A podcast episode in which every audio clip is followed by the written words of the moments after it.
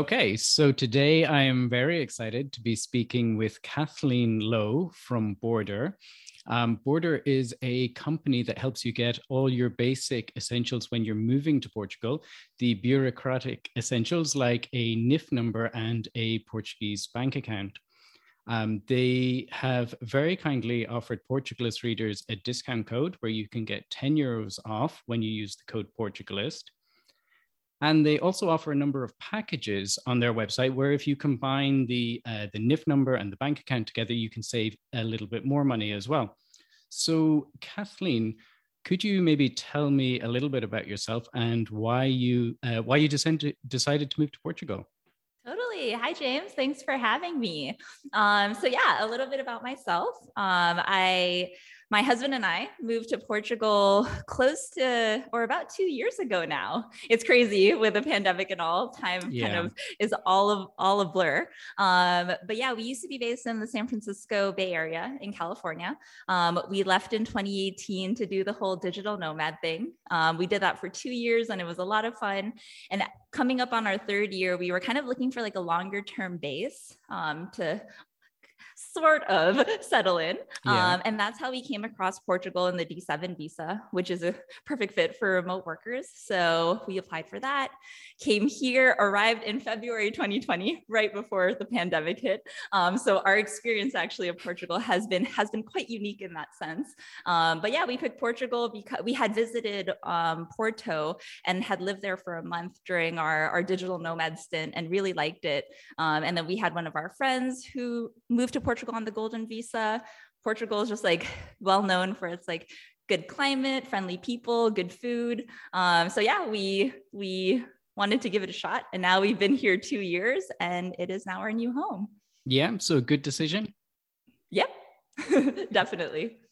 Um, and I'm pleased that you say that you came to the um, the D7 as a sort of a, a young person, or a, you know, a remote worker or a mm-hmm. digital nomad, because uh, a lot of people get confused as to whether that's possible or not and it is very very confusing because often it's seen as something that's just for retirement but you were able to apply on it and your husband was able to apply on it and uh, move to portugal Oh, absolutely. You know, when we first, so we first discovered it through some blog posts, and then we actually scheduled some meetings with some lawyers to get an idea. Cause, you know, like it's often communicated as a retirement visa. Um, but then it has, we were curious, like, you know, having income from outside of Portugal, can it be from like our web design business, which we were running at the time? Um, we had talked to a few law firms and got mixed responses. Some people were like, no, you can only apply for this if you have passive income. Um, ultimately ended up talking to one agency that, that was like, yeah, we work with several d- remote workers, digital nomads. You should totally give it a shot. Um, we were like, okay, if one person said it's okay, we should go and try it out. And that's what we did. It was funny because when we submitted our application in person um, in VFS in Washington, DC, the person who like received our D7 application was quite surprised. And she was like, you're the youngest people that we've seen apply for this visa. But I think like with um, kind of like the onset of COVID and uh, remote work becoming more popular, I think that Portugal D7 is becoming um, more well known with with remote workers. Yeah, that's um, that's great. Um, and you're not actually the first person I've heard of who has applied for the D7 as as a sort of a younger remote worker, and the person's sort of looked at them and gone, "You are about 40 years too young to be applying for this." But they but they were uh, also successful and able to get it, and they are in Portugal now. Oh, awesome. Um, so, did you need a NIF number when you were applying? So, fortunately, at the time that we applied for our D7 visas, we did not need a NIF, nor did we need a bank account. Um, when we applied, they said that we would need to get our NIF number and our Portuguese bank account um, once we get to Portugal in preparation for our SEF appointment over here to get the residency cards. Okay, so that's a lot easier because at the moment, a lot of people, um, and I imagine a lot of the people that are coming to Bordr are finding out that they need to get a NIF number and often a Portuguese bank account before they move to uh, Portugal, which is quite a, a, confusing thing to ask someone to do if they're on the other side of the world. Totally, totally, especially with like the pandemic and it being hard for people to fly. That's why, like, when we first started Bordr, um, we help, you know, we launched the NIF product first. And shortly after, like, you know, after running that for like a month, a lot of customers were coming back to us and they were like, hey, we actually need the NIF number in order to open the bank account because now this is a requirement to okay. apply for the visa in the first place. Um, so yeah, that was actually like one of the things that really pushed us to create the remote bank account setup service that we have. And were both of those easy to get started? okay, I'm going to take um, that as a no.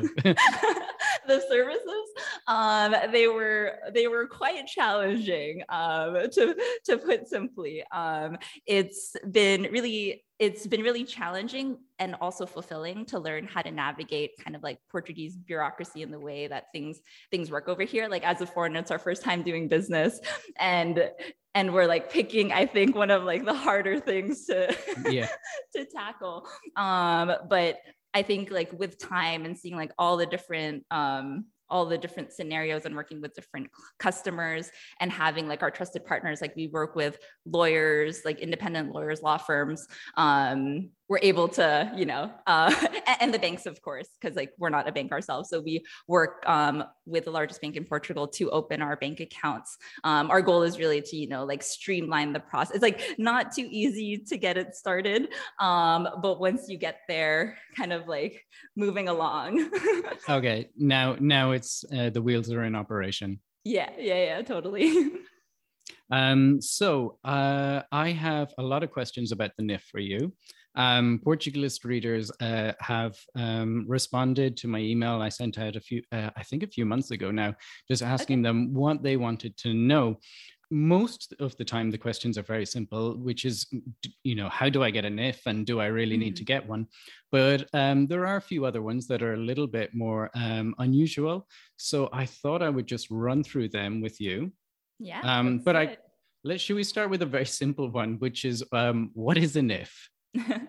so the NIF, a NIF um, is short for Número de Identificação Fiscal. This is um, impressive Portuguese. which is, oh, you're too kind, um, which is basically your personal tax identification number. And so in Portugal, it's a nine digit number that's assigned to you. Um, it's okay. a permanent number. And you basically need this number in order to complete any kind of like official transaction in the in the country. So to give you an idea, you would need a NIF to open a bank account, to set up utilities for your apartment, to rent an apartment, to get employed in Portugal, to enroll in school, um, and a handful of other things. Okay, so it sounds like this is very essential and you wouldn't get very far without one. Totally. but I'm trying to think if there's an equivalent that people might be aware of, perhaps in, the US, where I know you lived before. I'm thinking about in the UK and Ireland, where I've lived, we have mm-hmm. um, what's called in the um, in the UK is a national insurance number, which you would give to your employer when you're starting a job, so they can take the right amount of tax from you, and you do use a little bit with some dealings with the government, but you, I would never go into a clothes shop and someone would ask me when I'm buying a pair of jeans um, for it. So, it, do you know of an equivalent elsewhere, or have you come totally? That took me by surprise too. I would say it sounds like the the number in the UK and the US is quite similar. In the US, we call it the Social Security number, and you would use this number for tax purposes, like if you have an employer. Um, yeah you it's a very like it's a very sensitive number. You would never give it out you know you never say it out loud or in public. Um i'd say that that's like the closest equivalent in the us um, okay. but it's not as widely used. Like you wouldn't need to give your social security number to set up utilities for example. Um, right. Yeah i think i think it would be the same from um for in the uk and ireland and so when uh, people are coming to Bordr and they are looking for a NIF, um, what are the mm-hmm. main reasons? Is it because they're at the visa application stage and they need it? Mm-hmm. We find that that's the most common reason that people are getting it and need assistance, you know, while they're still abroad. Um, other individuals are, let's say, like people who are in the EU and let's say don't want to, aren't able to make the trip over to Portugal, will use Bordr to get their NIF. Let's say if they're like trying to, planning to apply for NHR or interested in perhaps purchasing property. Um, we also have customers who apply for their NIFs because they got a job in Portugal. And so they're getting their paperwork ready um, for for that new job. Okay.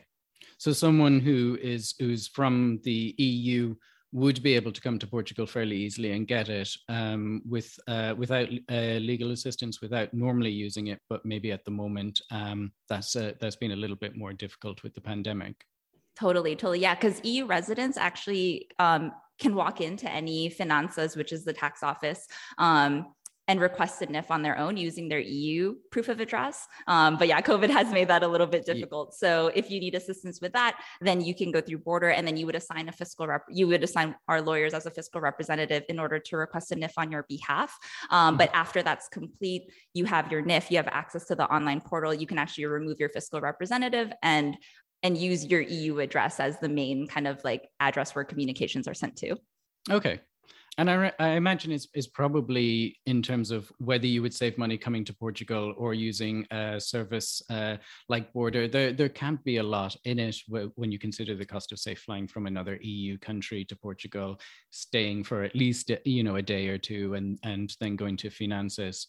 Um, so it could be mm-hmm. worthwhile even for people from EU in a non-pandemic situation, which we may totally. get to one day soon.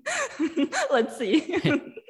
So if I have this NIF number, is that going to help me get residency in Portugal? Um, not necessarily. So okay. what, from what we've heard, it seems like a lot of the consulates are now requiring that you have a NIF number in order to apply for the visa in the 1st mm-hmm. chance. So maybe quite the opposite. Maybe like not having a NIF might mean that you you're chances for getting the residency might be decreased because you wouldn't okay. have the complete requirements. Um, but yeah, having the NIF, I, would say like wouldn't necessarily increase the chances um, of you getting the, the visa. I guess visas are normally based on on you having like a certain qualification or a certain amount of of money, which uh, you know sort of makes you unique as an individual. Whereas a NIF is something that you know anyone could actually get. So um, yeah, like yeah. for example, oh sorry, I was gonna say like for example for the D7, um, one of the main qualifications that is that you're able to prove that you have a certain amount of income coming from a source outside of Portugal. So I'd say that that would be kind of like a a requirement that would then um, increase your chances of getting of getting that visa. Okay, and the NIF is is just a a just a normal requirement you need, say like your birth certificate or a criminal records check or whatever it is they're asking for. It's just a standard thing.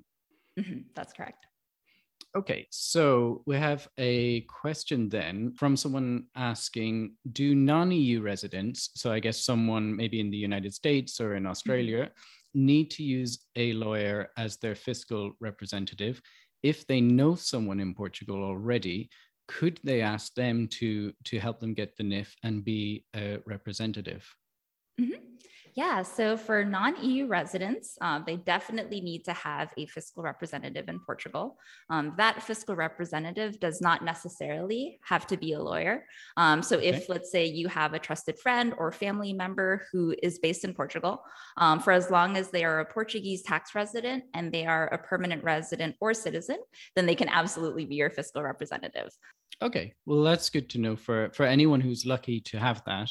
Um, but often I think it's the case that people don't have um, any kind of connection when they're moving to Portugal. I think it's, mm-hmm. it's sort of rare that people have, say, a family member or or a, um, or a friend already there. These are all the things you end up getting after you move to Portugal, usually, unfortunately. So a similar question to that, which is, I guess, coming from the other side, someone has asked me to be there fiscal representative. What are the legal and financial ramifications of this? And could it end up costing me? Yeah, so as someone's fiscal representative, your main obligation is to be able to receive notices from the tax office and to forward those to um, to the tax uh, not really a taxpayer, but to the NIF holder okay. rather. Um, so if you failed to forward these communications, or, or, if you're not able to prove that you, you know, fulfilled your responsibilities as a fiscal representative and and communicated this to the NIF holder, then you could potentially um, get hit with a fine. So I would say that you know being a fiscal representative does come with like its responsibilities. I yeah, it sounds like it. I don't know if I would personally like it because I I don't know. I already whenever I'm away from home, I'm worried that there's going to be some letter from mm-hmm. somebody waiting for me when I get back. Um, and I think if you're the kind of person who likes to go away um, a lot, you don't want to be responsible for you know for uh, mail coming to your property and you not being there to answer it. Totally. Yeah. You don't just have to worry about your own missing your own mail, yeah. but missing mail that's meant for someone else that you have the responsibility. Exactly. It, it is double the stress. totally. So, does the NIF number expire? Is the next question. So, if people have asked this um, for a couple of different reasons, sometimes mm-hmm. it's that they have lived in Portugal many, many years ago and they had a NIF number there, and they're okay. wondering if it's expired, like a like a mobile phone number would, or it's that they're planning on um, moving to Portugal in a few years and they're wondering about sort of getting things organized now and whether the NIF uh, number would still be valid then. Yeah, so the NIF number does not expire. It is okay. permanent and it's assigned to you for life. Um, it doesn't need to be maintained or renewed either. So in the situation that that you mentioned, let's say if you hadn't or if you had applied for a NIF a few years back um, and then are now moving back to moving to Portugal, um, you will still use that same NIF number. Okay, perfect. And uh, let's say I've forgotten it, um, which is quite likely, I think. is it is it easy to find out again what that NIF number is?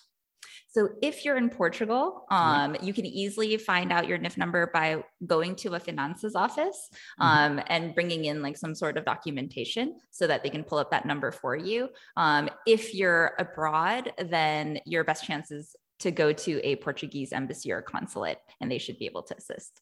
Okay, so there will be there will definitely be a record of it, and it sounds like it should be easy to get a hold of. Mm-hmm. So, in terms of applying for it, some people are wondering whether um, whether everybody in the family needs one. So, could a married couple share mm-hmm. a NIF um, like they would do maybe with a with a bank account? So each individual needs their own NIF number, whether okay. you're like a an adult or a child, um, yeah, it's assigned per person. Um, so that you would need on an individual basis um, mm-hmm. compared mm-hmm. to a bank account where you can absolutely um, open a joint bank account where it's one account with two or more holders. Okay. And so you mentioned that children might need a NIF there. Um, mm-hmm. At what age does um, does a child need a NIF? So there isn't like a strict age requirement um, in terms of like needing a NIF at a certain age. Um, but you will find that children need a NIF in order to enroll in school. So that's kind okay. of like the common um, forcing function for for getting a NIF for a child. Okay, so yeah, I can imagine what sort of age that was because it is. I guess it's just to keep all your records in one place presumably when a child goes to the shop to buy sweets or something they're not looking to track what he's spending his money on totally. okay, so maybe school school age then would be the first age that they would need it.